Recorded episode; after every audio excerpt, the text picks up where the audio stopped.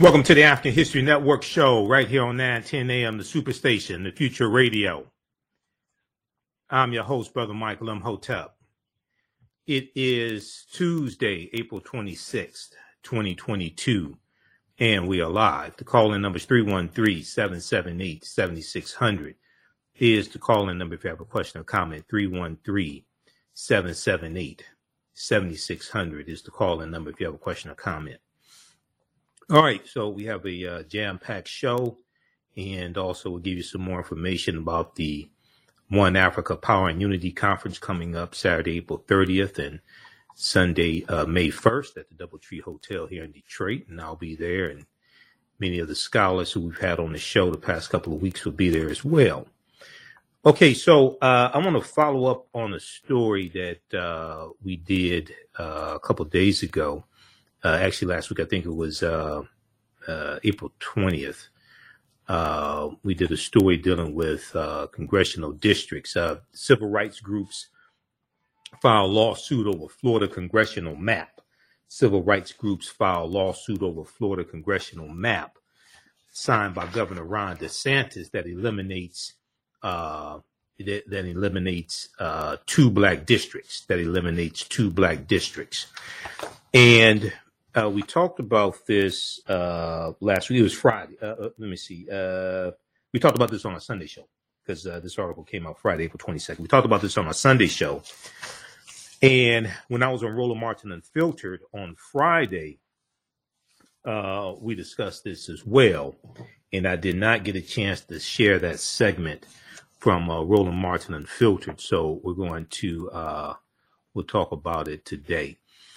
Um, and this, once again, is an example of how elections have consequences. And unfortunately, so many of our people don't understand history. And Florida was the first uh, state to have poll taxes going back to 1889. Uh, 1889, Florida was the first state to have poll taxes. Then 1890, the state of Mississippi instituted poll taxes at the Mississippi State Convention where they rewrote the state constitution. And then the other former Confederate states, uh, South Carolina 1895, Louisiana 1898, Alabama 1901, Georgia, North Carolina, things like this. These other former Confederate states copied what Mississippi did, and it was known as the Mississippi Plan. But it started in 1889 in Florida. Okay. So uh, we're going to talk uh, some about that again today, and I'll let you hear the segment from Roland Martin Unfiltered where we talked about this. Then also um, on uh, yesterday's show, Monday's show, uh, we talked about the lawsuit that Attorney Ben Crump uh, has filed against the uh, Wells against Wells Fargo uh, civil rights attorney Ben Crump says Wells Fargo's discriminatory loan practices uh, is killing black opportunity. And this dealt with a story that we uh, talked about here on this show back in uh, March of 2022 that dealt with uh, Wells Fargo um, only approving 47% of the uh, loan uh, of the home refinance applications uh, from African Americans. Okay, only 47% were approved. Uh, well, we know that on Monday, April 25th, there was a press conference uh, that was held uh, in Atlanta, and we're going to share some more of that press conference today. Also, after yesterday's show, I did some more searching on this story and uh, some uh, local news, some various local uh, news organizations covered this story. Okay, and there was one story. Uh, there was one uh, uh, WSB TV out of Atlanta covered this story. So I'm going to let you hear some of their coverage of this as well. I still haven't seen a lot of national stories on this. New York Times, Washington Post, things like this but I saw some local coverage uh, on this story. So we'll talk about that uh, again on today's show, and uh, we have an update for you as well. But this goes back to the story from Bloomberg. Um, this goes back to the story from Bloomberg, March 11th, 2022. Uh, Wells Fargo rejected half of its, uh, uh, let's see, pull up here. Wells Fargo rejected half of its black applicants in mortgage refinance. Boom. Okay. And Wells Fargo was the only um, lender that turned that uh, turned down more African American applicants than it approved. Okay, they only approved 47% of the um, applicants who were trying to refinance their uh, home mortgages. Okay, so we'll talk about this 47% and uh, compared to 72% of white homeowners. They were the only uh, lender who who turned down more African Americans uh, who applied to refinance their uh, mortgages than they actually approved. So we'll talk about this today. Then uh, late today, this story came out. I saw this story from BusinessInsider.com, and this deals with President Joe Biden and uh, student loan forgiveness. Um, BusinessInsider.com is reporting, and I'm going to pull this uh, article up here. BusinessInsider.com is reporting on a meeting that took place today with the uh, uh, Congressional Hispanic Caucus. Um, let me see. Let's go to this one here. Biden reportedly told lawmakers um, he's looking for ways to forgive most or all federal debt. Biden reportedly told lawmakers he's looking for ways to forgive most or all federal debt. And uh, this came out of a 90 minute meeting that President Joe Biden had with the Congressional Hispanic Caucus CBS.com report, CBS News reported on this today. BusinessInsider.com picked up this story. So we're going to uh, uh, talk about this uh, as well later in the show. Okay, because I knew something was going to break on this. I've been following uh, this story as I have other things dealing with the administration. And one of the things that doesn't get really talked about and when I was on uh, Roland Martin Unfiltered a couple of weeks ago, uh, we were scheduled to talk about it, but uh, we we just were able to spend a few minutes on it because sometimes we have to cover breaking news and different things like this. But did you hear that the Biden Harris administration unveiled government wide action plans uh, on racial equality? Did you hear about that? Okay. I saw very little coverage about this in mainstream media. Thegrio.com has an article on it because they're African American owned and operated. And a lot of the, you know, even though half their articles they pick up from the Associated Press, which I understand because you have to pay people to write articles. But a lot of these, a lot of this information dealing with how the policies from the Biden Harris administration are helping African Americans a lot of this you don't see in uh, mainstream media, okay? Which is one of the reasons why African American owned and operated media is so important, and one of the reasons why it's important to support the African History Network show, okay? Because this type of information that I deal with, you won't find in a lot of other places. Uh, this article right here from the Grio and uh, okay, that's not the one. Let me pull this up here because I have so many articles bookmarked. We pull this one up here, um, and we're going to post this on our Facebook fan page, the African History Network. We're going to try to squeeze in uh, a little bit of this information today. If not today, then uh, we'll get it in um, Wednesday or Thursday. Uh, on Wednesday's show, we're going to be joined once again by one of my teachers, Professor Kaba Hiawatha Kamene. You've seen him in the uh, Hidden Colors documentaries. You've seen him in uh, 1804. Uh, you've seen him. Uh, he and Professor Small and myself were in the uh, documentary, Elementary Genocide Part Three. I'm in seven documentaries. Actually, I don't talk about a whole lot, but I'm in seven documentaries. Uh, we're in Elementary Genocide Part Three together from director Raheem Shabazz. But uh, we'll ha- uh, Professor Kabahau, Professor Kabahai Kamene is going to be one of the one of the presenters at the One Africa Power and Unity Conference taking place here in Detroit, uh, Saturday 30th through uh, Sunday, May 1st. Visit our website, AfricanHistoryNetwork.com. We have the information there, how you can get tickets. If you can't attend in person, you can uh, watch online. Okay, they have live streaming of it. All right, so uh, this article here, and um, this article here, Biden Harris administration unveils government wide action plans on racial equality. Did you hear about this? Now, this came out. Um, what was the date on this? Let's see.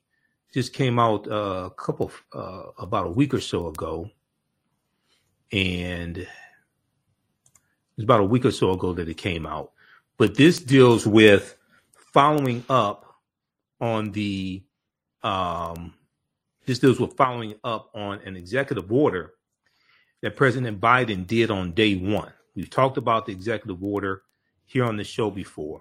There were 10 executive orders that President Biden did on January 20th, 2021, when he took uh, the, when he took the oath of office. This article is from April 14th, 2022. Biden Biden Harris administration unveiled government-wide action government government-wide action plans on racial equality. I know we're coming up here on a break, but let me squeeze this in. The GRIO spoke with agency leaders on ways their department plans uh, on ways their departments plan to fulfill President Biden's executive order to ensure government services are distributed equitably. Equitably, the Biden Harris administration unveiled on Thursday, so this was April 14th, a massive government wide action plan to advance racial equity across 90 federal agencies with more than with more than 300 strategies and commitments laid out by government leaders. Okay, the announcements from the dozens of federal agencies are the start of, of fulfilling an executive order signed by President Joe Biden on the first day in office to advance racial equity across the entire federal government. The simple Simon ass people that you watch on social media that run their mouths about the Biden Harris administration. Did, uh, did, they tell you about this? We'll do all this on the other side of the break. Listen to the African History Network show. I'm Michael Imhotep. We'll be back in a few minutes. Jeanette Davis is a well established author with six published books. Black Survival in White America from Past History to the Next Century was published in 1995, and it delves into the history of African Americans before slavery up to contemporary times. The Great Divide Between Blacks and Whites was released in 2008, and her autobiography, Black Just Like My Mama, was published in 2010. Soulful Journey the Business of Beings was released in December 2021, and her two latest books, Echoes from the Heart, Love Throws Poetry, and Master Being Human, were both published in January of 2022. Jeanette Davis' writings delve deeply into the psyche of black people from ancient to contemporary times. She cuts no corners and leaves no stones unturned in relating truth, letting the chips fall where they may on both African and European doorsteps. Order Jeanette Davis's books today at Amazon.com. Search for Jeanette Davis and get to know her work today the African History Network show. We deal with current events in history and politics, education, economic empowerment, entrepreneurship, relationships, love, sex, health issues, and much, much more. Unfortunately, many people confuse what racism is. Racism is a power structure. It was laws and policies that put us in this predicament. It's going to be laws and policies that take us out. So when you control the radius of a man or woman's thoughts, you can control the compass of his or her actions because the mind can't do or teach what it doesn't know. We have it all on 910 AM Superstation. Welcome back to the African History Network show right here on 910 AM Superstation Future Radio. Okay, um, I want to go, we're going to go to clip number one here in just a second, uh, Shakita. So if we uh, revisit this story that we talked about um, on our Sunday show when I had Dr. Linda Jeffries and Professor James Small on, uh, the CNN has this piece. Civil rights groups file lawsuit over Florida congressional maps, over Florida congressional maps signed by DeSantis. Civil rights groups file lawsuit over Florida congressional map signed by uh, Governor Ron DeSantis. Uh, a coalition of civil rights groups has filed the first lawsuit in Florida against the recently enacted congressional map put forward by uh, GOP Governor Ron DeSantis, Republican, that eliminates two districts, that eliminates two districts represented by black Democrats while giving Republicans the advantage in as many as 20 or tw- as in as many as 20 of 28 seats in as many in as many as 20 of 28 seats. The GOP controlled Florida uh, state legislature approved the map in a special session this week. Uh, this came out Friday, April 22nd. Along, uh, along party lines, Governor Ron DeSantis said he signed the map into law on Friday. Now, uh, I want to go to uh, clip number one here. This is from, uh, this is out of Florida. This is, uh, well, uh, yeah, clip number, should be clip number one out of uh, Florida. Let's go to clip number one, Shakita. Okay, civil rights groups file lawsuit over Florida congressional map uh, signed by DeSantis. Okay, and the uh, the lawsuit filed in state court in Leon County alleges that the map is a Republican gerrymander and violates the Fair District Amendment, okay, violates the Fair District Amendment of the Florida State Constitution by diminishing uh, the power of black voters. The plaintiffs are asked. The plaintiffs are asking the to rule that the map or individual districts violate the Fair Districts Amendment and to order the adoption of a new congressional map. The challenge was filed by several Florida voters, as well as the League of Women Voters Florida, Black Voters Matter, uh, uh, Black, uh, Florida Rising, and Equal Ground Florida. Do we have clip number one?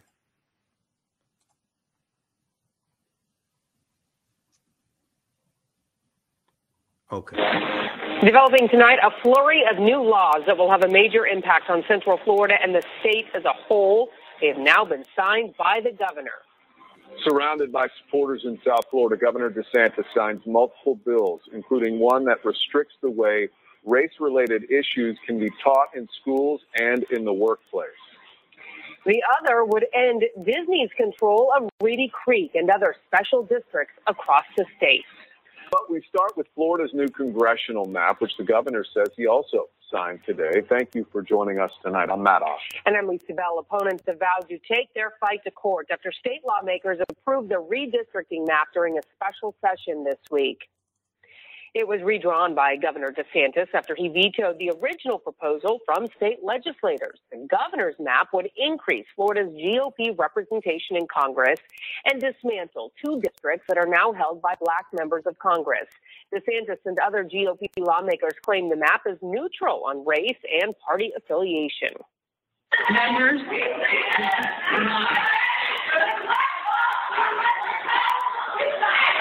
we have recess. Democratic House members think differently, taking control of the House floor yesterday to delay the vote, calling the new boundaries racist. The bill ultimately passed, but they're vowing to fight it tooth and nail. News 6's Amanda Castro is here with more on the lawsuit that was just filed. Governor Ron DeSantis signed his congressional map into law, and it's already facing legal challenges. Several voting rights groups announcing a lawsuit on Friday, saying the map approved by the House and Senate during this week's special session doesn't comply with state redistricting laws. What you have seen from the governor has been thug like behavior. He is clearly violating the law. State Senator Randolph Bracy, surrounded by fellow members of the Legislative Black Caucus, denouncing the map, calling it unconstitutional, saying the map changes two majority black districts. District 5 in North Florida and District 10 in Central Florida. State Representative Camilla Brown says the map reduces black representation from four congressional seats to two. What we're doing by diminishing it is really silencing the folks. But State Representative Randy Fine disagrees, saying the maps are constitutionally compliant and this isn't a matter of reducing minority representation. They believe you should get the percentage of seats of people who look like you or act like you or or vote like you. That's not our system in this country. We have single districts and people in those districts vote. Bracy adds this important issue was overshadowed by the bill the governor also signed into law on Friday that dissolves Disney's Reedy Creek Improvement District. I believe that the Reedy Creek bill and dealing with Disney was designed, the timing was designed that way to overshadow what he was doing with the match. I think that was clear. As of now, no hearings have been set in that lawsuit against the governor's map. But the big question is how long will this take to play out in the courts? Qualifying for Congress starts in June, and lawmakers on both sides of the aisle say we'll just have to wait and see what happens. Reporting in Orlando, Amanda Castro getting results, News 6. Drinking water before okay. bed burns. Okay, Pa- pause right there. All right, that is um, from out of Florida. That is um, Channel 6. Let's see, WKMG News 6, Orlando, Florida. Uh, that's from their YouTube channel. Black lawmakers accuse DeSantis of thug behavior as voting rights groups sue over redistricting. Okay, and then also check out the article here from uh, the Washington Post. New district map. Uh, let me flip over to this here. Okay, so we have the one from CNN, and then this one here from uh, the Washington Post. New district map sanctioned by DeSantis passes after protest by black legislators. They were protesting on the uh, state legislature floor. The group of Florida lawmakers chanted and bowed their heads in prayer before the session before the session went into recess. Okay, this is one of the reasons why Governor Ron DeSantis must be voted out of office.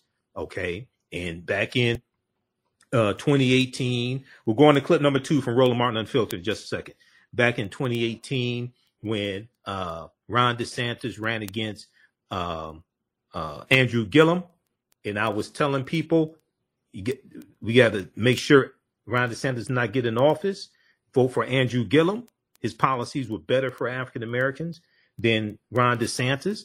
And some woke ass people were saying, "Oh, Ron DeSantis, uh, uh, uh, Andrew Gillum doesn't have a black agenda," and I said, "Ron DeSantis has an anti-black agenda, and an anti-black agenda is not is worse than not having a black agenda." Okay, policies can benefit you. They don't have to say black African American to benefit you. I've been I've been on the committee to write an executive order for the city of Detroit. Policies don't have to say black or African American to benefit you. One, two, if the majority of the people that have to vote on the bill are white, it's better if it doesn't say black or African American. There was a reason why most slaves who ran away ran away at nighttime, not in the daytime. They weren't stupid. But some of us today don't have the common sense of a slave. Uh, we're going to go to Roland Martin Unfiltered uh, when we come back from the break. I know we're up against a break here. Uh, but read these two articles. We got to do more reading. We have two eyes and two ears, most of us, and one mouth. So we should do four times as much reading, watching, and listening as we do talking. You listen to the African History Network show right here on 9 10 a.m. Superstation The Future Radio. I'm Michael Imhotep. We'll be back in a few minutes. The work that I do is larger than the fashion industry. It's larger than the art world. And I believe that I was born to bring newness into this world. I'm Kyemah McEntyre. I'm 24 years old and I'm an artist. I create everything from paintings to jewelry design, metaphysical jewelry to be specific, and fashion design.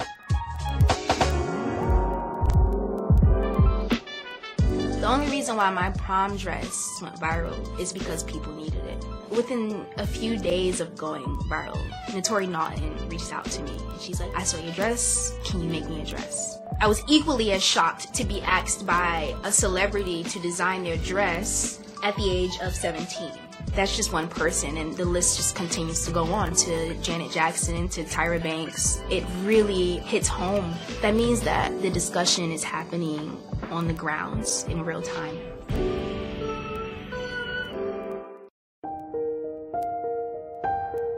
What does self care mean to you? To us, it's an opportunity to reconnect with nature, a chance to create something remarkable. At Sage and Elm Apothecary, our handcrafted skincare and household products immerse you in Earth's sweetest nectar, connecting you to nature in a way you never imagined. See for yourself and visit us at sageandelmapothecary.com. 910, the Superstation, Detroit's only African American talk radio. All right, welcome back to the African History Network show right here on 910 AM the Superstation, the Future Radio. Okay, uh, be sure to visit our website, AfricanHistoryNetwork.com. You can register for the uh, online history classes I teach on uh, Saturdays and Sundays. Uh, we just had uh, session number one, class number one of ancient Kemet, the Moors, and the Ma'afa, understanding the transatlantic slave trade, what they didn't teach you in school. We have, we have a new section that just started up Saturday, April 23rd. Class number two is Saturday, May 7th, because I'll be at the One Africa Power and Unity Conference. You've been hearing the commercials here. Um, so as soon as you register for the class, you can watch class number one. There's bonus content there. There's going to be some other bonus content I'm going to upload, like I'm going to upload my uh, Juneteenth presentation and an interview uh, one of the media outlets did with me doing with the history of Juneteenth. Um, so this class is on sale $80, regularly $130. We deal with thousands of years of history and what leads up to the transatlantic slave trade taking place. Okay. This, uh, you can use this information, uh, this content with your children also. Uh, I would say the content is PG 13. Okay. So uh, visit our website, AfricanHistoryNetwork.com.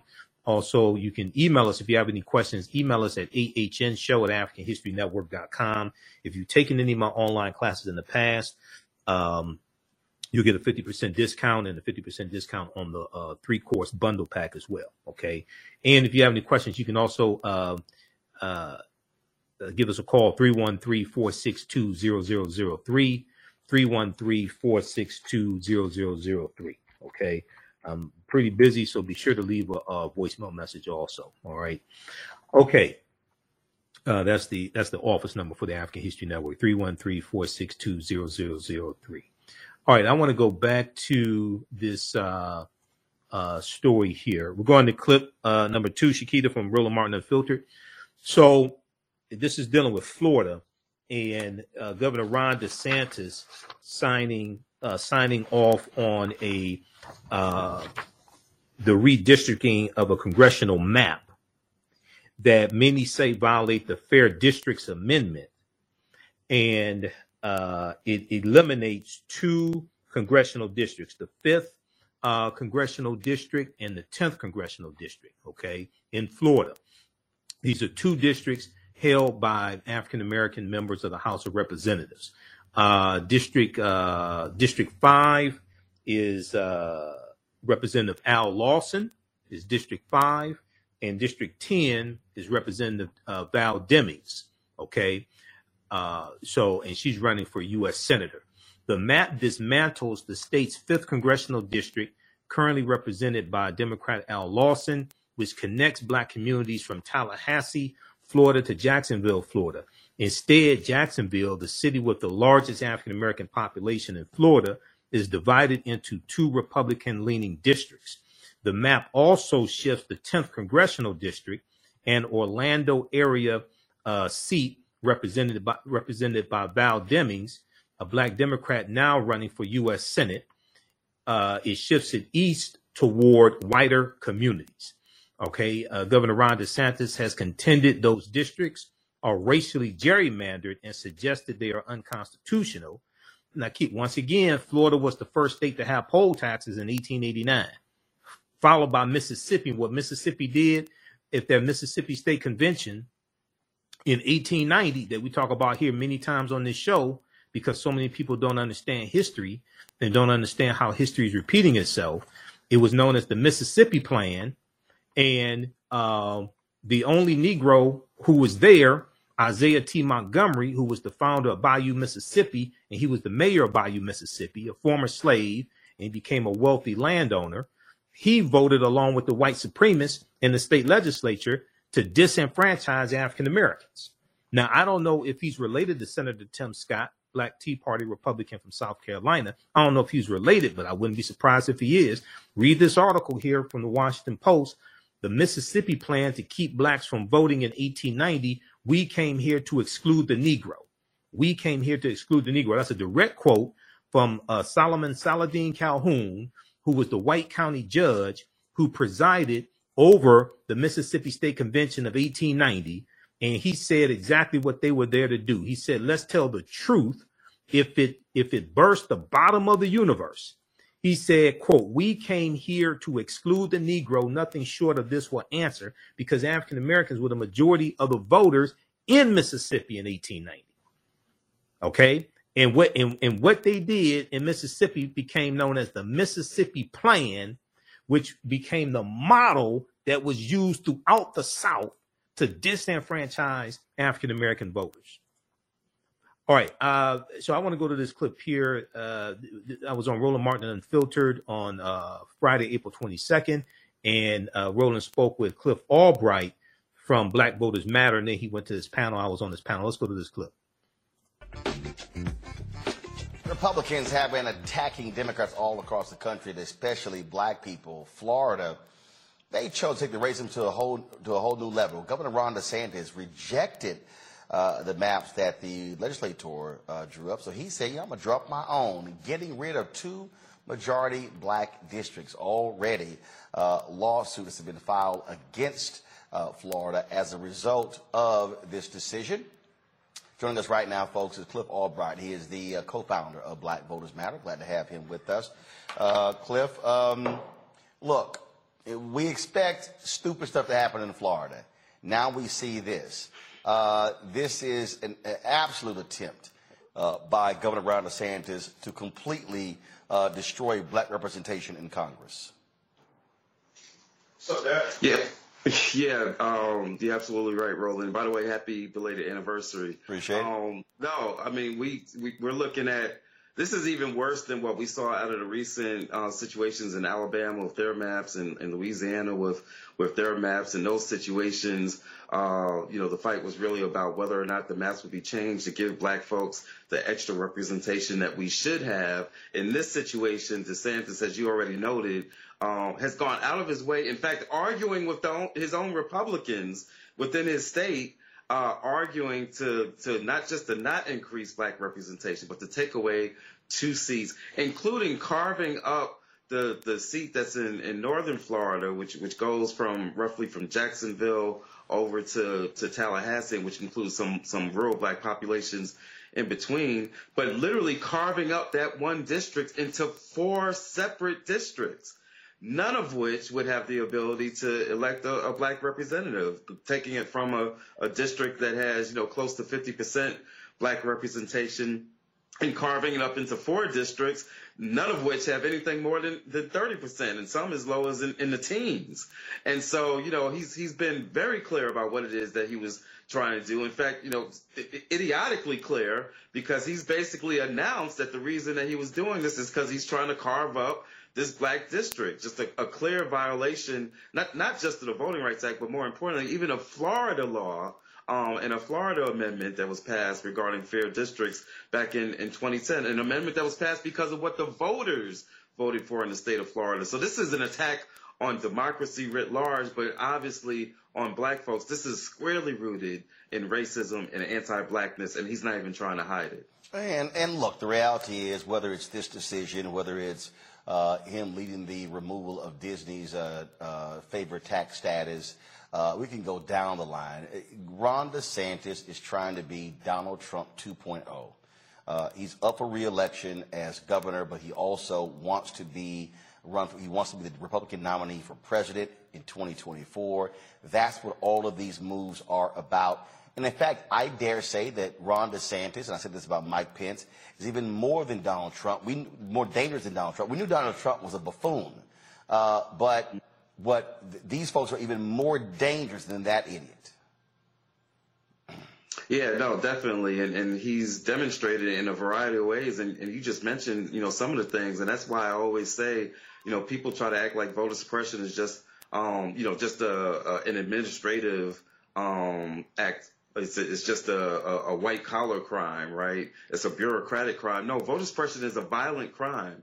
It has violent impacts on our lives. And when you have somebody like DeSantis who's in power because of voter suppression and is able to do things like don't say gay and attacking LGBT rights and attacking black rights and, and literally killing people in the state of Florida because of the way that he's handled or mishandled COVID uh, and, and a protest bill which has literally allowed people to drive cars over protesters. Let's not forget that. Voter suppression is a violent crime. It is having violent impacts on our lives, and he's using any means necessary to maintain to maintain that. Keep in mind that that and, and shout out to the Florida legislators who, in the midst of this vote on this map, decided to do a sit-in, uh, and not even just a sit-in, a full-out protest because they weren't just sitting quietly. They were they had signs and were, were walking around, and so shout out to them. But keep in mind what what they did, what the the Republicans did in response to that. They cut off the internet right? Which is something that you see in, in these these countries that you know people try to, to to paint at as being so authoritarian, dictatorships and all that. They cut off the internet. Uh, and and um, and then they kicked out the journalists, right? Which again is something that you see in all these authoritarian states. This is what it's come to in the, in the state of Florida. All of it is rooted in anti-blackness, but as we often see with racism, structural racism, and white supremacy, what starts off um, geared directly at us eventually in, infects their entire system. Again, the, the, the, the constitutional amendment that he is going against in, in Florida law is an amendment that was passed by the voters of Florida. And so he is going against, he's attacking black voters and, and the black community, but in doing so, he is attacking the very nature of Florida democracy and something that Florida voters across the board had voted to approve. Well, I mean, this, these are the games the Republicans are playing, and um, this is also why uh, many folks have been making it clear that Democrats have got to wake the hell up, pay attention to. Okay, pause, pause it right there. We'll continue this on the other side of the break. Uh, you listen to the African History Network show right here on 910 AM, the Superstation, the Future Radio. Calling numbers 313-778-7600, 313-778-7600 if you have a quick question or comment. Uh, we'll be back in a few minutes. Abundant Capital Group is a real estate investment company with over 20 years of experience in real estate. They specialize in two areas of real estate. One, they solve real estate problems with creative financing solutions that give the seller the most money for their property. And two, they show individuals how to get a higher rate of return on their investment capital with real estate note investing. If you are looking to sell or need to sell your property, here is what they provide. Market value offer, even if you have little or no equity. They typically pay all closing costs, which can be thousands of dollars.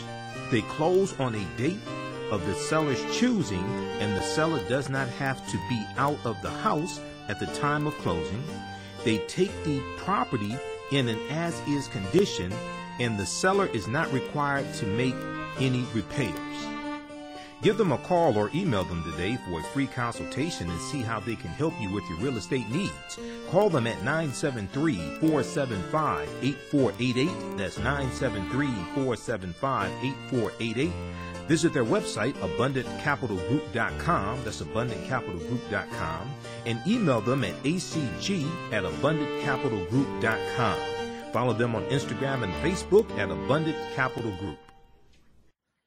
Welcome back to the African History Network show. All right. Uh, I want to go back to uh, this clip here from Roland Martin Unfiltered. Uh, we were talking about the uh, Governor Ron DeSantis signing off on uh, a new congressional map that eliminates two black districts. Roland is speaking with Cliff Albright of Black Voters Matter. Then he goes to his panel. I was on this panel. Let's go back to this clip, please, Shakita. What's going on? Uh, you look at the polling numbers of President Joe Biden, they're down. Uh, they are not as low as Donald Trump's were at this particular point. Uh, and so Democrats are going to have to muster uh, something uh, uh, to say to voters, especially black voters. Otherwise, otherwise they're going to get obliterated in November, and they very well could take control of the House and the Senate. And if that happens, you're going to see all sorts of federal investigations. Uh, uh, you may see Republicans attempt to impeach President Joe Biden. You're not going to see uh, the black judges that Biden has been appointing get confirmed by the United States Senate. They are going to declare war on black people and America if they are in control of the House and Senate come January 2023. That's right. And and the only way to keep that from happening, one of the only ways to keep that from happening, and you mentioned it, Roland, Democrats have got to get, including in Congress as well as in the White House, Democrats have got to be just as ruthless about using their power. And yes, I said ruthless. They've got to be just as ruthless about using their power um, for the good, right? Um, as as folks like DeSantis have been for using it for the bad in the name of white supremacy and racism and anti-LGBT and anti-women and, and anti-everybody else, right? That's that's their that's their campaign motto, right? Republican Party, we hate everybody, and so but they don't hate anybody more than black folks. So we need the Democratic candidates, those who are already in office, as well as those that are running for office, to to be just as clear about their defense about black folks and other marginalized groups and to speak to our issues and to speak so unapologetically. That's how you that's how you mobilize a base. President Biden has got to be just as aggressive at using his power and to, to protect students and, and to waive student loan debt and, and to deal with, you know, police violence and whatever it is that they can do at the executive level. He's got to be just as, as, as aggressive at doing that as people like DeSantis are for using their power for the bad. That is the only way. We're not, we don't counter, we're not going to say that you counter hate with hate, right? But you got to counter power with power. And you got to counter it with righteous power that is rooted in love and is responsive to your base the same way DeSantis, as you said, this entire move, is, he achieves two things. One, he gets to achieve his anti-black fantasies, and two, he gets to establish himself as, as, uh, as somebody who's Trumpier than Trump and as somebody who can can even stand up to to Republicans within his own party, Democrats have got to find that kind of courage and be willing to use their power in the same ways and to campaign in a way that speaks towards that, not to campaign in a way that's speaking towards these these these unicorns that they think are out there that are going to somehow be um, um, converted. To, to voting for much the way that one of the, the, the Democratic candidates in Florida, we're not going to go into that, stepped on, you know, uh, and stepped on her own toes and, and made some mistakes because she was trying to cater to some Trump voters. That's not a winning strategy. All right, then. Cliff Albright, always a pleasure, man. Appreciate it. Thanks a lot. Thank you. All right, folks, going to bring in my panel now. Glad to have them here. Let's uh, start out with uh, Michael Imhotep, host of the African History Network, Kelly Bethea, communication strategist, Matt Manning, civil rights attorney. Let's get right into it. Uh, uh, Michael, I'll start with you. Uh, it, it is it is crazy. I mean, just to literally watch what is going on, what what Ron DeSantis is doing in Florida. I mean, he is really a mini Donald Trump. This man is a menace to society. Um, and, and, and you would think that Democrats are coming up with a consistent and coherent, coherent message to take this man down, but they're flailing in Florida. They have no leadership whatsoever. Yeah, you know, Roland, um, back in 2018, when Andrew Gillum was running for governor of Florida against Ron DeSantis, and they had the debate, and Andrew Gillum said, I'm not calling Mr. DeSantis is a racist. I'm saying the racists believe Mr. DeSantis is a racist. And I was telling people on my show who are in Florida, we have to stop Ron DeSantis. And people were telling me, oh, Andrew Gillum doesn't have a black agenda. They were saying they weren't going to vote because Andrew Gillum doesn't have a black agenda. I said, uh, Ron DeSantis has a black agenda. He has an anti-black agenda. And an anti-black agenda is worse than not having a black agenda. So yes, there needs to be better leadership uh, from Democrats fighting, crafting a message, fighting against this. But also, when, when it comes to African Americans, we have to have something, an internal white supremacist detector that goes off and tells us teaches us how to identify these threats because we could see this coming. And, and DeSantis wants to run for president. And you, you look at the congressional maps, you look at the uh, stop the uh, the uh, the anti woke bill, you look at don't say gay bill, all all this nonsense. Um, and at some point, I think we're gonna come to the realization that we're gonna have to um, leverage our economics to enforce our politics and target some of these corporations who help finance DeSantis and other Republicans and have nationwide economic boycotts against them. I know the boycotts have to be planned, but if we started planning them back in July of 2021 or something like that, or even, you know, we'd be ready to launch them right now. But we're going to have to, as Dr. King said, April 3rd, 1968, we're going to have to redistribute the pain through targeted, sustained economic withdrawal strategies. Well, well, well, well, Matt, what we are seeing, we, we are seeing on the Democratic side a successful legal strategy. Uh, they have been racking up wins all across the country. Uh, the, the problem is that's preventing a lot of these maps from going into place. That's trying to stop these voter suppression bills, but you still have to excite voters as to why they should keep you in charge. You absolutely do. And you have to, as Brother Cliff said earlier, you have to really explain the import of why these attacks on voting are so important. The average voter may not understand it, but as we talk about on this show every week, uh, every level of government is important and every level of government is being attacked and leveraged by Republicans right now. So I think you're right in that the, the Democrats have to not only continue that push, um, with legislation or rather with the litigation, excuse me, but they also have to make sure that people understand. I think what he said was so brilliant that this is a violent crime. When when voter suppression occurs, it affects every aspect of our life, and it generally affects us in particular. And for example, uh, people may not know, but in the city of Miami, the exact same fight is going on right now with a black enclave called Coconut Grove, where the city of Miami is trying to dilute their voting potential right there in, in Miami. So uh, Democrats need to continue leveraging this point and they need to continue educating on this point so people understand just how important it is to fight against this voter suppression. Okay, now I, I want to look at this here quickly here. Um, we've got the the article that I talked about. Um, read this one here. We're going to talk about this some more on tomorrow's show. Uh, this is from thegrio.com. This got very, very little news coverage. Still trying to figure out why. Biden Harris administration unveils government wide action plans on racial equity. This is April 14th, 2020.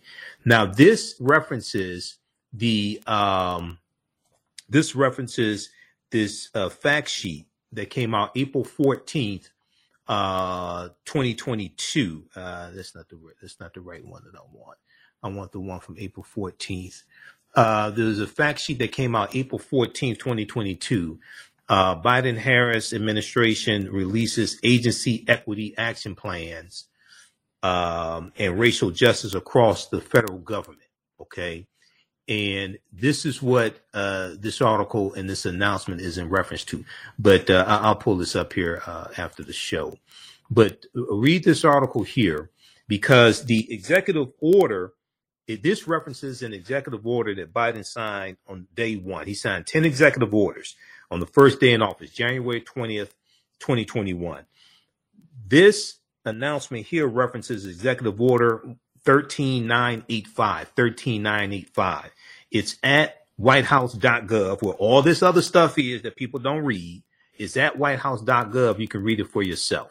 The Biden Harris administration unveiled on Thursday a massive government wide action plan to advance racial equity across 90 federal agencies with more than 300 strategies and commitments laid out by government leaders. The, the announcement from the dozens of federal agencies are the start of fulfilling an executive order signed by President Joe Biden on his first day in office, day one.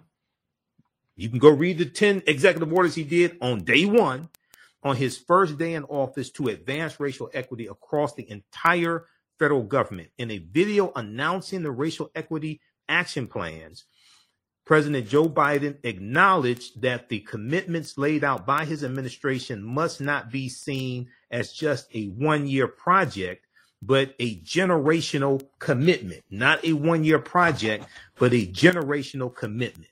These plans are, are an important step forward, reflecting the Biden Harris administration's work to make the promise of America real for every American, uh, Joe Biden said. Read the rest of this article here. I saw very little media coverage on this. The GRIO, which is black owned and operated, had an article on this. I don't know who else covered this. Uh, those watching on Facebook and YouTube, keep watching for a few more minutes. We're going to keep on going. Uh, right now, it's correct wrong behavior. It's not over till we win. Wakanda forever. We'll talk to you tomorrow. Peace. Okay, this is this is the one that I want right here. So this is from this is that WhiteHouse.gov where all this other information is. It's not like it's a secret. Fact sheet Biden Harris administration releases agency equity plan, a, a, a, agency equity action plans to advance equity and racial justice across the federal government. This is a follow up to an executive order that President Joe Biden did on the first day in office that very few people talk about. This is from April 14th, 2022. How many people knew about this? How many people read the article from the GRIO? Did you see media coverage on this? On his first day in office, President Joe Biden signed Executive Order 13985, advancing racial equity uh, and support for underserved communities through the federal government. Okay. Executive Order 13985.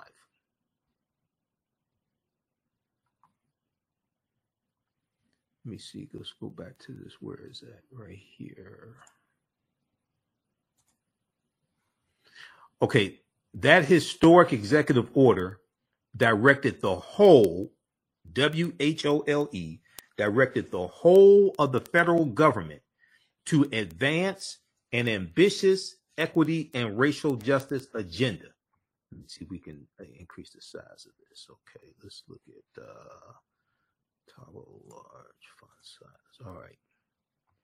Today, more than 90 federal agencies, including all cabinet level agencies, are releasing the first ever, first ever in history, the first ever equity action plans that lay out more than 300 concrete strategies and commitments to address systemic barriers in our nation's policies and programs that hold too many underserved communities back from prosperity, dignity, and equality. Who heard about this? Once again, I saw very little coverage in the media.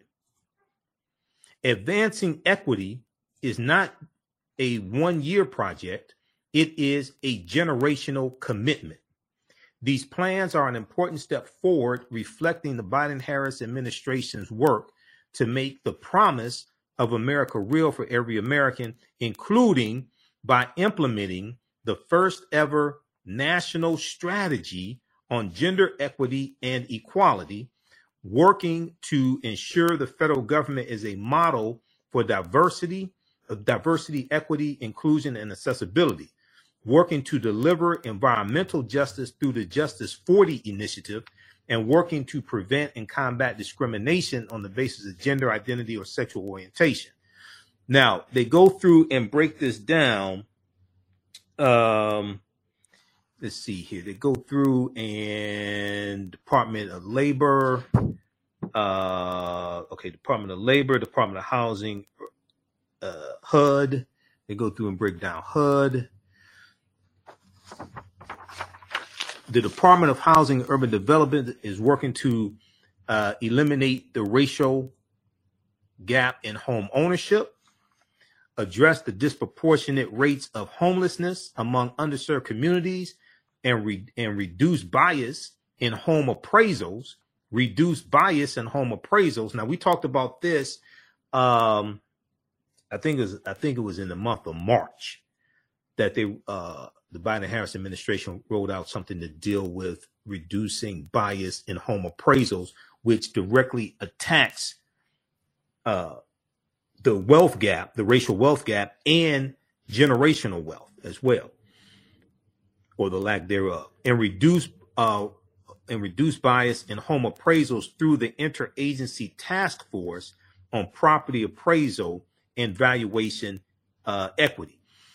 Uh, then they talk about the EPA, the Environmental Protection Agency, is developing a comprehensive framework for evaluating the cumulative impacts of pollution on underserved low income communities. The EPA will also reinvigorate uh, reinvigorate civil rights enforcement to ensure that environmental justice is at the heart of the agency's mission. They talk about the Department of Transportation uh, is increasing investments in underserved communities, increasing investments in underserved communities by launching a national technical assistance center to provide targeted support with planning, project development, grant applications, and project delivery for communities that face barriers to act to assessing uh, accessing transportation resources. We also know that part of the 1.2 trillion dollar infrastructure bill, part of that is going to address how uh, uh, African American communities, especially, were harmed by the 1952 uh, and 1956 U.S. Uh, Interstate Highway Acts that drove 41,000 miles of interstate highways throughout our communities, disrupting our communities.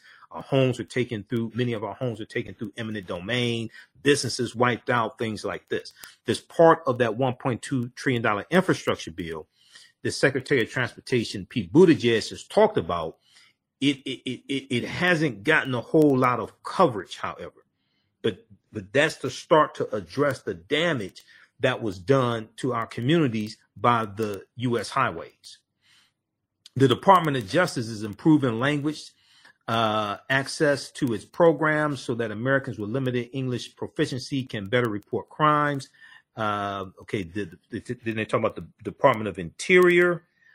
Uh, the Department of Commerce is investing nearly $50 billion in broadband infrastructure deployment, affordability, and digital inclusion efforts to help close the digital divide, particularly for rural and tribal communities. And we know 25% of African Americans live in rural America.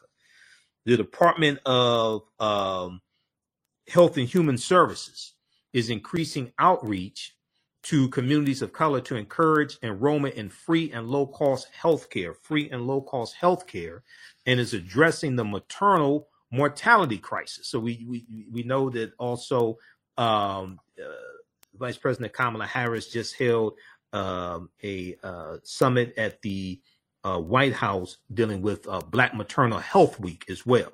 Okay, Black Maternal uh, Black Maternal Mortality Week, Black Maternal Health Week. Uh, also, because she's been shining the light going back to December 2021 when she held the first summit on um, Black maternal health at the White House, she's been shining a light on this as well. The uh, and is addressing the maternal mortality crisis that disproportionately impacts Black and Native families, including by working with states to extend postpartum coverage in Medicaid and the Children's Health Insurance Program. Then they talk about the Department of Homeland Security uh, is working to ensure underserved communities are treated fairly in airport screenings by improving systems and enhancing training for officers. Uh, DHS is is also engaging uh, with imp- uh, with improving underserved communities' access to grant programs that help counter domestic violent extremism, white supremacists, domestic violent extremism to better address the terrorism related threat to our country posed by white supremacists, posed by white supremacists and other domestic terrorists. Most of them probably voted for Donald Trump too. I don't know that for certain, but just having done radio for 12 years and uh, covering Donald and you know reporting on Donald Trump, uh, most of them probably voted for Donald Trump also. Um, the Department of Defense is advancing safe and equitable use of artificial intelligence technology to mitigate algorithmic bias by investing in agency wide responsible artificial intelligence development and investing in the development of a more diverse AI workforce, including through partnerships with historically black colleges and universities and MSIs, minority serving institutions.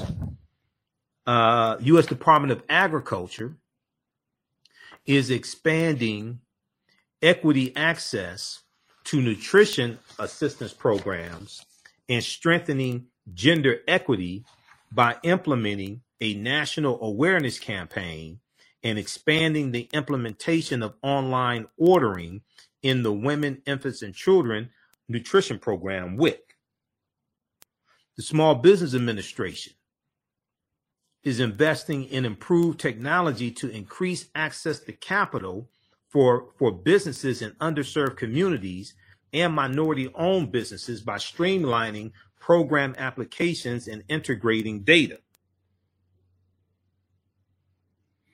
The Social Security Administration, which was created in 1935 under the New Deal from Pre- uh, President Franklin Roosevelt, is identifying inequalities and addressing systemic administrative barriers to participation in key safety net programs such, such as disability benefits. You know anybody getting SSI?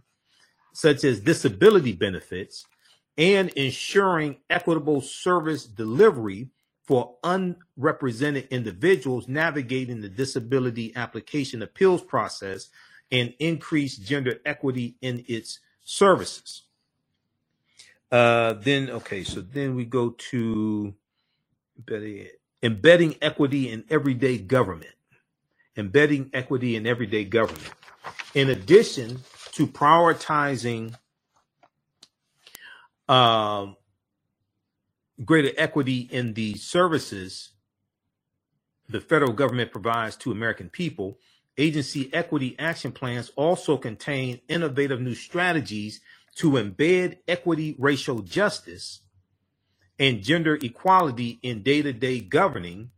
These approaches include building accountability for equity through data collection and reporting, um, then we have reducing administrative burdens and simplifying government services, reimagining uh, federal service design and delivery through life experiences. And there's uh, there's subheadings for all the there's uh, a description of all these uh, headings, so you can go go read this yourself.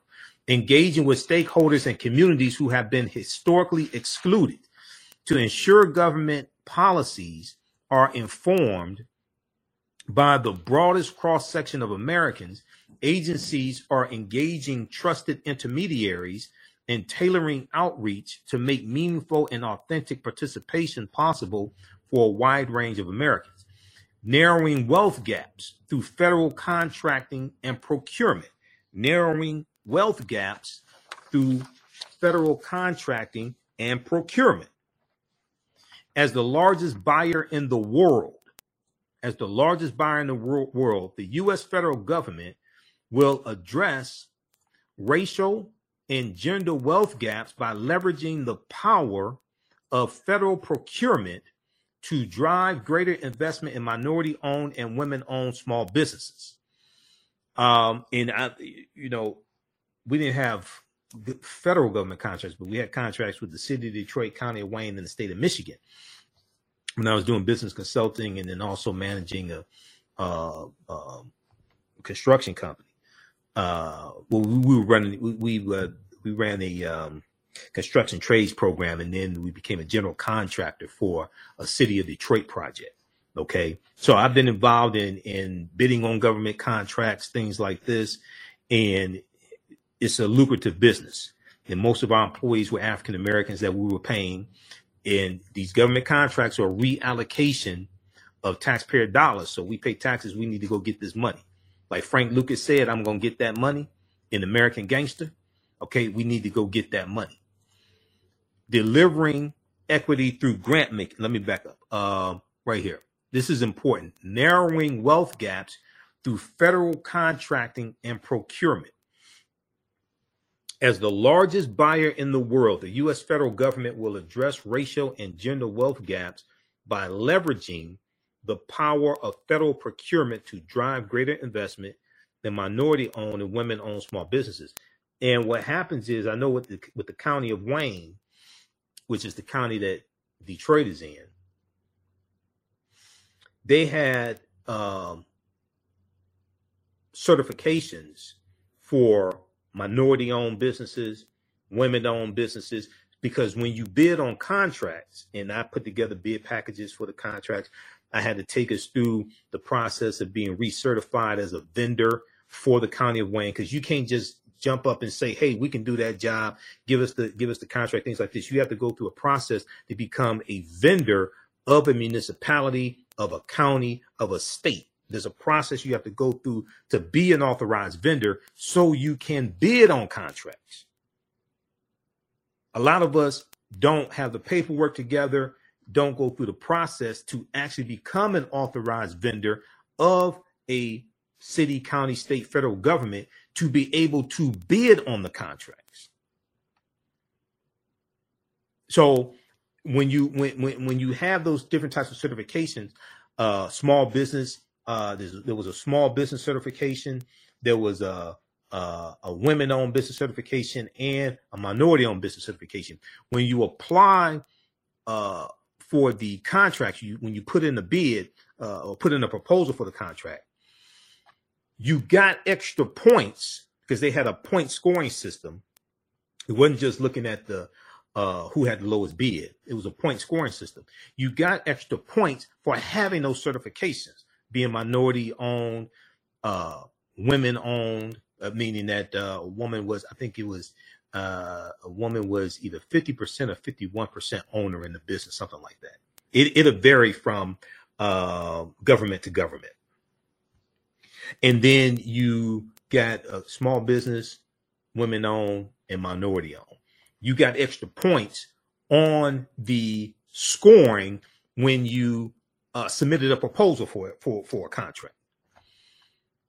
Delivering equity through grant making, okay, persistent barriers make it difficult for under-resourced and underserved communities to be aware uh, to be aware of compete for and effectively deploy federal grants for everything from infrastructure for, for everything from infrastructure to medical research because a lot of times people if you're not in the loop if you maybe don't know somebody in in in, in the government entity to wire you up when these contracts are coming down you may not even know about it until you see on the news somebody got a contract.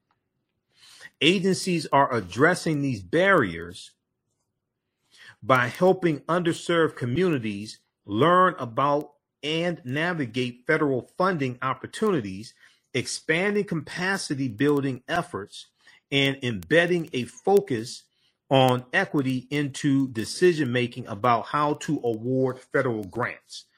All right. Uh, advancing equity through the $1.9 trillion American Rescue Plan and bipartisan infrastructure law implementation. Now, no Republicans in the House or, or the Senate voted for the $1.9 trillion American Rescue Plan. And one of the things it did, uh, uh, and, and uh, e- even though it even helped Republicans that voted for the Republicans, they didn't even support the bill. Had $46.5 billion in there in rental assistance for renters and for landlords. $46.5 billion. The $4 billion in debt forgiveness for African American farmers and Latino farmers, Native American farmers. That got blocked by jealous white farmers who sued to, to stop the funding and, and said that their constitutional rights were being violated because they were they were not allowed to take advantage of the debt forgiveness, even though white farmers got almost $26 billion in COVID-19 relief from the Trump administration, and African American farmers only got 26 million out of the 26 billion that white farmers got. That was in 2020 under the Trump administration. The white farmers weren't claiming discrimination against African American farmers at the time when we were being, being discriminated against. Okay. So we need to really go research what's in that $1.9 trillion American Rescue Plan that we talked about numerous times here on this show. It's also at whitehouse.gov as well. They have a fact sheet on that.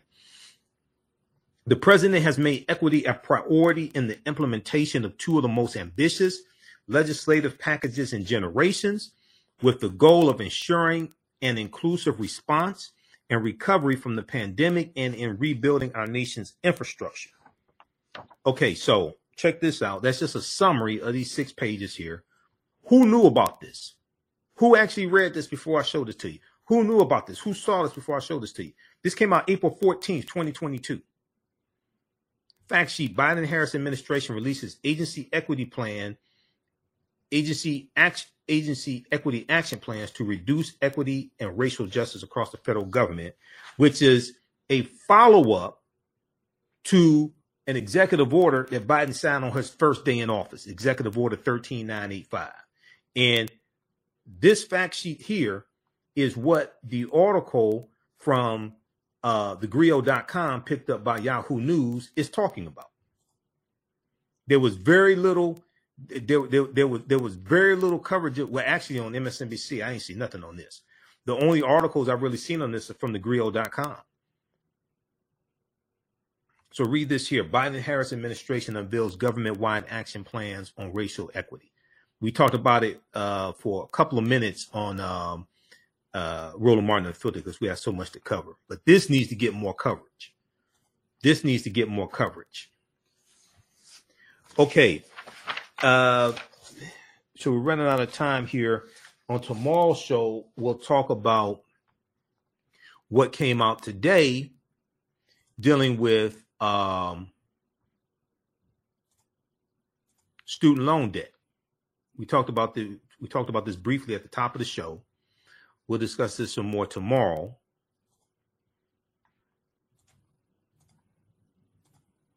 This is from uh, BusinessInsider.com. They they picked this story up from CBSNews.com. Uh, Biden reportedly told lawmakers he's looking for ways to forgive most federal debt. So there was a meeting that took place, uh, and this story came out Tuesday. There was a meeting that took place uh, between Biden and the Hispanic uh, caucus Okay. Um, and he talked about this in the meeting. President Joe Biden appears to be going beyond his campaign pledge when it comes to uh, student loan forgiveness. CBS News reported on Tuesday, April 27th, that in the 90 day that in the that in a 90 minute uh, Monday meeting, Monday, April 26th, in I'm sorry, um, Monday, April 25th. This came, this was uh, Tuesday, April 20th.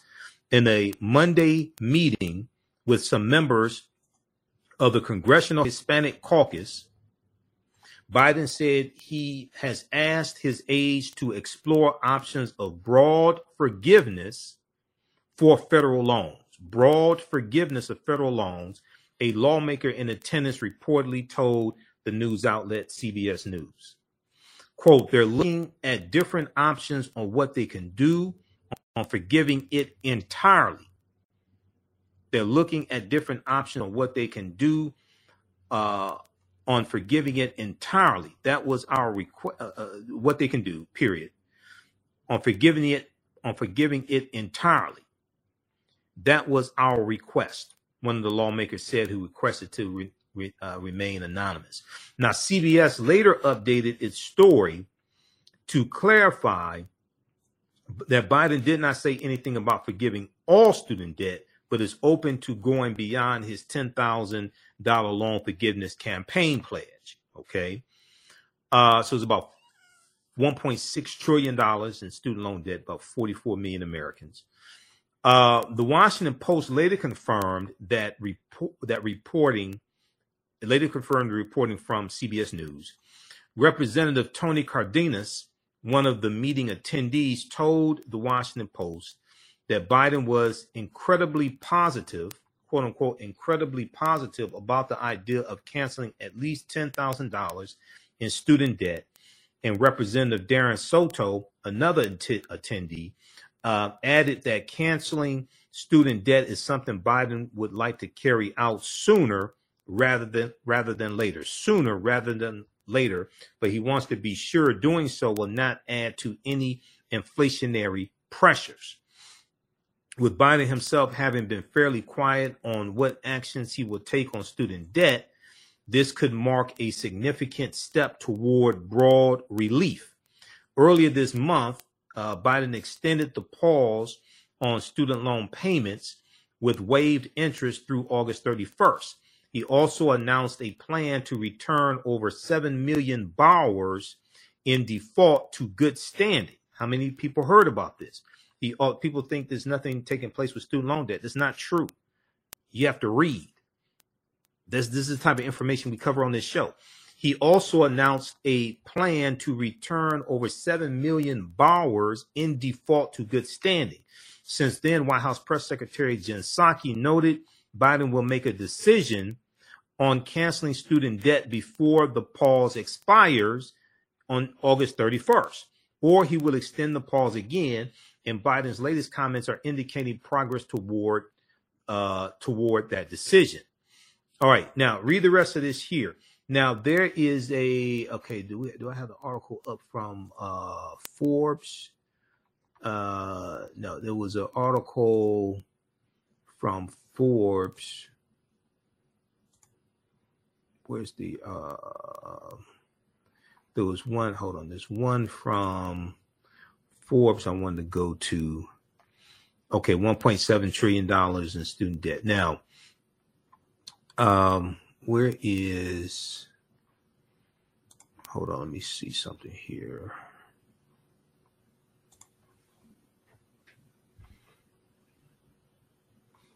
oh okay i think uh have it here on my rundown sheet there is there's an article from uh fortune i think it was fortune magazine we posted this on our facebook fan page the african history network forbes this one from Forbes. Thousands of jobs qualify for expanded student loan forgiveness. Okay, now I posted this article when it came out. How many people saw this? This is from Forbes.com, March 1st, 2022. Uh, let's flip over this article here.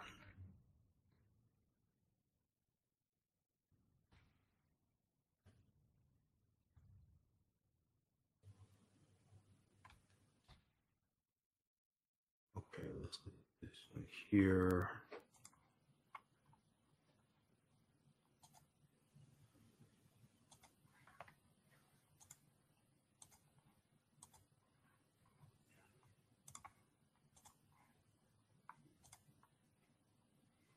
All right. So this one from uh, Forbes.com. Let's go to this. This is from March 1st.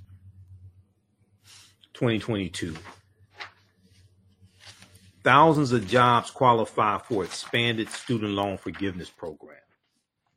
Thousands of jobs qualify for expanded student loan forgiveness program. Under a temporary expansion of a key federal student loan forgiveness program for public service workers, thousands of jobs will qualify and a million borrowers borrowers may ultimately benefit. Have you heard about this? Thousands of jobs will qualify, and 1 million borrowers may ultimately benefit. New changes to student loan forgiveness program for public service workers. Okay, the public service loan forgiveness PSLF program can wipe out the federal student loan debt for borrowers committed to public service careers. PSLF was established in 2007, but but its original eligibility rules were complex and poorly communicated to borrowers. PSLF restricted student loan forgiveness to borrowers with direct program federal student loans only. Other types of federal student loans were excluded. The program also required borrowers to repay their loans under an income driven repayment plan, leaving out uh, leaving out borrowers who were making payments under most other plans. Okay, now late late October 2021, the Biden Harris administration announced a broad temporary new initiative to expand PCLF relief called the Limited PCLF Waiver, the expansion will allow borrowers to get credit for periods of repayment that would not have qualified under the original PCF PCLF rules. This includes past payments made on non-direct federal loans like FFEL loans or Perkins loans, as well as payments made under non qualifying repayment plans. According to the Biden Harris administration, 70,000 borrowers have already received $5 billion in student loan forgiveness, okay, under the waiver. And officials expect hundreds of thousands more to ultimately benefit from the temporary relief. Okay, so you have that. Then you have student loan forgiveness for nonprofit workers, student loan forgiveness for nonprofit workers. All right. Now, full time employment for designated 501c3 nonprofit uh, 501c3 nonprofit organizations generally qualifies for PSLF. Uh, LF. Many nonprofit organizations are 501c3s, including private nonprofit academic institutions, nonprofit hospitals, and charitable organizations. Uh, nonprofit organizations that are not 501c3s may or may not qualify. For example, partisan political organizations and labor unions generally won't be eligible. Other types of nonprofit organizations may or may not count, but the Department of Education makes these determinations on a case by case basis. Then you have student loan forgiveness for public servants, student loan forgiveness for public servants, full time employment for any domestic uh, government entity would qualify for PSLF as well in most cases. This would include a government agency at any level, federal, state, or municipal, city, as well as public institutions like public schools, public institutions like public schools, public school teachers, public school employees. Employment for quasi public agencies or private organizations established by governments may not count. Read the rest of this here. Okay. Read the rest of this. Then you have student loan forgiveness for religious work. When PSLF was first enacted, religious oriented work, uh, such as leadership, leading worship services, or engaging in religious instruction, was specifically excluded from PSLF eligibility, even if the borrower was a full-time employee of a 501c3 nonprofit organization, such as a, such as a church, synagogue, or mosque. However, new regulations that became effective last year under the Biden Harris administration expanded qualifying PSLF employment to include religious work. Then you have student loan forgiveness for part time work. Generally, qualifying PSLF employment must be full time and at least 30 hours per week on average. However, borrowers can also qualify through through part-time work. To do so, they must have at least two part-time positions that are each with a qualifying PSLF employer, and their combined working hours must be at least 30 hours per week. Okay. Uh, employment position does not matter. Unlike other federal loan uh, forgiveness programs, such as teacher loan forgiveness or Perkins loans loan forgiveness, PSLF does not limit eligibility to specific occupations or job titles the employment requirements simply mandate that the employer itself qualifies. So, so for example, qualifying employment at a public school could include any number of professions, including teachers, administrators, coaches, guidance counselors, and school nurses. Okay. Read the rest of this here. How many people heard about this? This came out March 1st, 2022. How many people heard about this? Okay. The requirement is, however, the require uh, that requirement is waived. Okay, okay. Read the rest of this here. Okay. Now, how to get more information. The Education Department has revamped its online PCLF help tool. They have a link here for it, which allows borrowers to get a preliminary assessment as to whether their employment may qualify for the loan forgiveness. Okay. Um, now, already close to $17 billion. So they have a link here to another article. Already close to $17 billion in student loan debt has been forgiven by the Biden Harris administration. Have you heard about this? Okay. Now, if all this is going on and you haven't heard about any of this, then, you know, you have to ask yourself why. Now, where are you getting your information from? Where are you getting your news from? Yes, I've said before The Biden Harris administration has a messaging problem. But all this stuff here, articles are written on this stuff. So we need to read also. Biden's student loan forgiveness now tops $16 billion after newest wave of approvals. Have you heard about this? This is from February 21st, 2022.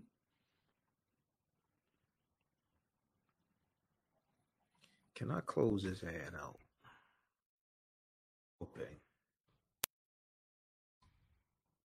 The Biden administration, the Biden Harris administration has now approved at least $16 billion in student loan forgiveness. Now, that was February 20, 21st, 2022. Is is uh, at least 17 billion now.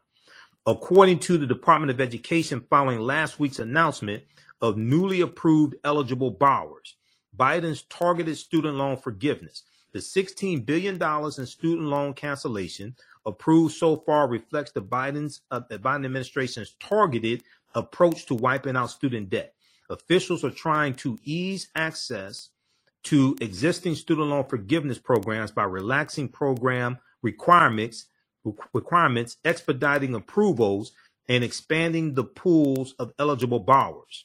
The administration has approved $7.8 billion in federal student loan cancellation for more than 400,000 disabled borrowers, okay, under the Total and Permanent Disability TPD discharge program.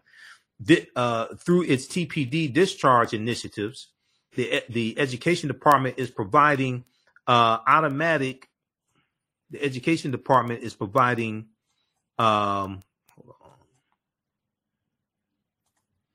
is providing automatic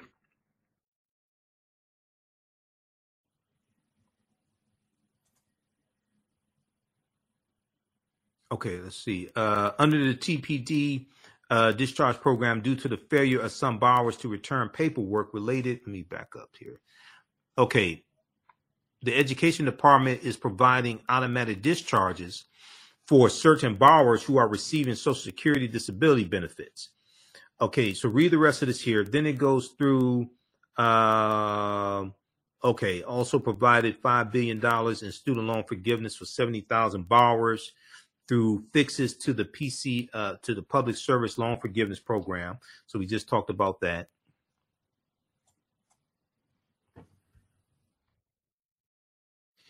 Uh, and then the department announced last week that it approved $415 million in borrower defense claims for 16,000 borrowers who attend who attended ITT Technical Institutes, DeVry, Westwood College, Minnesota School of Business, and Global and Globe University. The department had previously approved another $1.2 billion in federal student loan cancellation for borrowers who had attended ITT uh, uh, t- uh, technical institutes. Because one of the things that they've been doing is focusing on predatory colleges. And predatory colleges disproportionately target African Americans and Latinos. And they run the commercials during daytime television, and people, you know, then they, they, they get people to take out these exorbitant student loans then, after they go through the program, get the certificate, get the diploma, whatever it is, then oftentimes they don't place them in, in a job that has anything to do with their certification, and they're stuck with this student loan debt. So they've been so they've been going hard on uh, targeting uh, student loan forgiveness for people who are saddled with debt from predatory colleges. Okay, so read the rest of this here. Okay, this came out this was from February 21st, 2022 from Forbes.com. All right. So now it's, it's at least 17 billion because I've been looking at this. It's about 700,000, at least 700,000 people that have gotten 17 billion dollars in student loan forgiveness. All right. So read those articles there. You see, this is the type of information we cover here. All, all this nonsensical stuff floating around. I don't have time to deal with. Okay, we have real issues uh, to deal with. All right, if you like this type of information, you want to support the African History Network, we definitely need your support. Uh, you can support us in a couple of ways. Dollar sign the AHN show through Cash App. Dollar sign the AHN show through Cash App, also through PayPal, paypal.me forward slash the AHN show. Uh, this helps us keep doing the research, stay on the air, pay the bills, buy these ink cartridges, buy all this paper that I use, uh, pay for these services. And we have the information at our website, AfricanHistoryNetwork.com. This is our official Cash App account, dollar sign the AHN show, S H O W. When you go to it, it says Michael and shows my picture here. These other ones are fake African History Network Cash App accounts that I'm trying to get shut down because uh, they've been stealing money from us. Uh, Cash App has launched an investigation into these fake accounts. We have our link here and the PayPal button uh, also. Now, uh, and then you can register for the online history classes I teach on Saturdays and Sundays. We just had a fantastic class number one of ancient Kemet, the Moors, and the Maafa understanding the transatlantic slave trade, what they didn't teach you in school. That was on Saturday, April 23rd.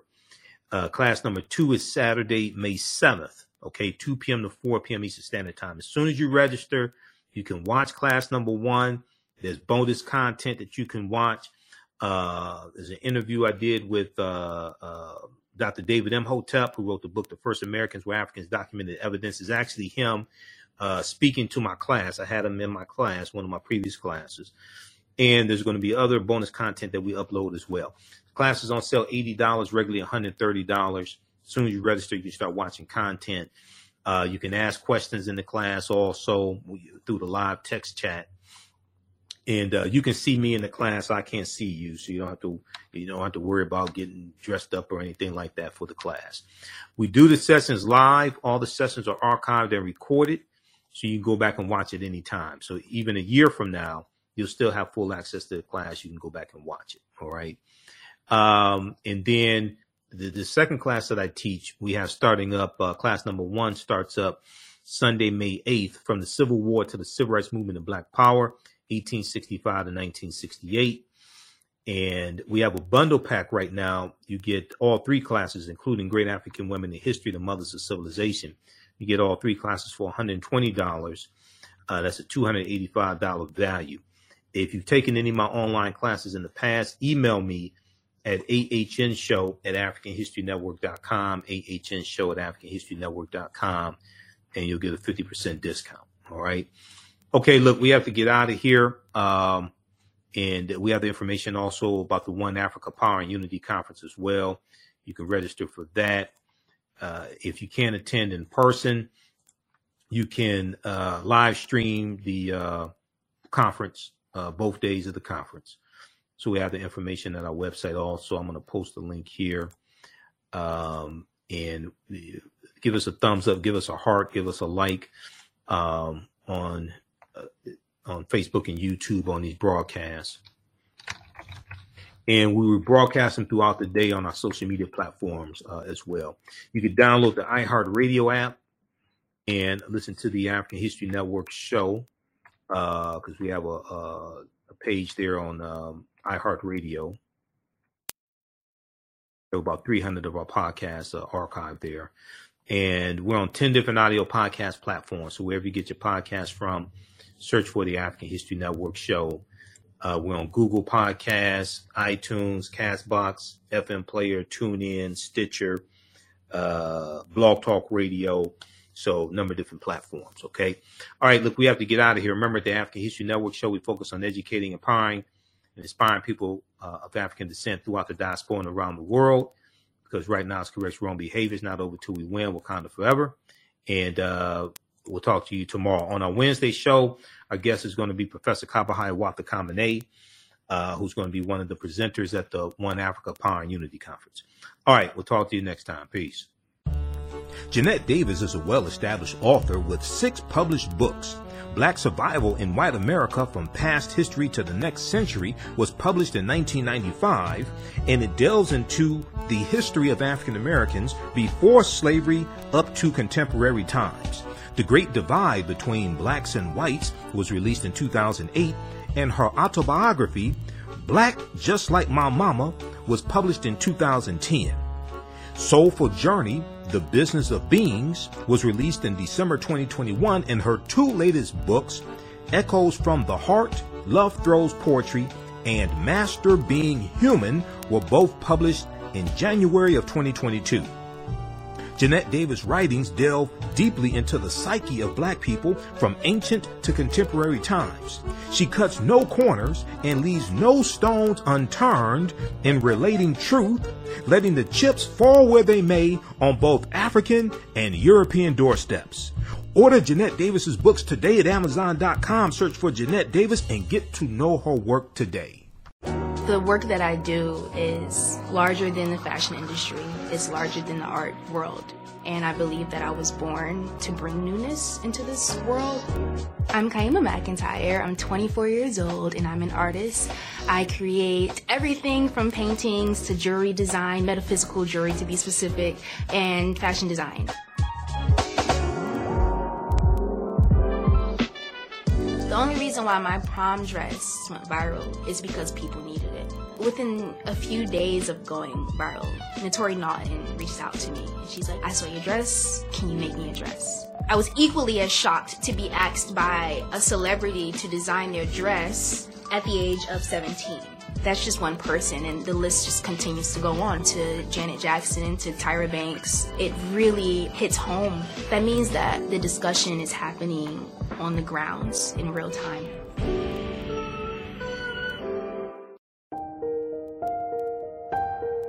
What does self care mean to you? To us, it's an opportunity to reconnect with nature, a chance to create something remarkable. At Sage and Elm Apothecary, our handcrafted skincare and household products immerse you in Earth's sweetest nectar, connecting you to nature in a way you never imagined. See for yourself and visit us at sageandelmapothecary.com. iRedify is a black owned digital platform that showcases black and brown cultures and people. The books on the platform are written by African American authors, Afro Caribbean authors, African authors, and so much more. Kids 14 and under can read ebooks, listen to audiobooks, and complete learning activities. Kids can even write in the books digitally. Get unlimited access to everything on the platform for only $8.99 a month at iRedify.com. Sign up for your membership today. Abundant Capital Group is a real estate investment company with over 20 years of experience in real estate. They specialize in two areas of real estate. One, they solve real estate problems with creative financing solutions that give the seller the most money for their property. And two, they show individuals how to get a higher rate of return on their investment capital with real estate note investing. If you are looking to sell or need to sell your property, here is what they provide. Market value offer, even if you have little or no equity. They typically pay all closing costs, which can be thousands of dollars. They close on a date of the seller's choosing, and the seller does not have to be out of the house at the time of closing. They take the property in an as is condition, and the seller is not required to make any repairs. Give them a call or email them today for a free consultation and see how they can help you with your real estate needs. Call them at 973-475-8488. That's 973-475-8488. Visit their website, abundantcapitalgroup.com. That's abundantcapitalgroup.com. And email them at acg at abundantcapitalgroup.com. Follow them on Instagram and Facebook at Abundant Capital Group. STEM Forward, helping our community find their place in the emerging fields of science, technology, engineering, and mathematics. Join us for our monthly live stream on our website, stemforwardedu.org. Watch, subscribe, share. Also join our mailing list to stay up to date with STEM resources and opportunities. STEM Forward, the future is now. Watch, subscribe, share.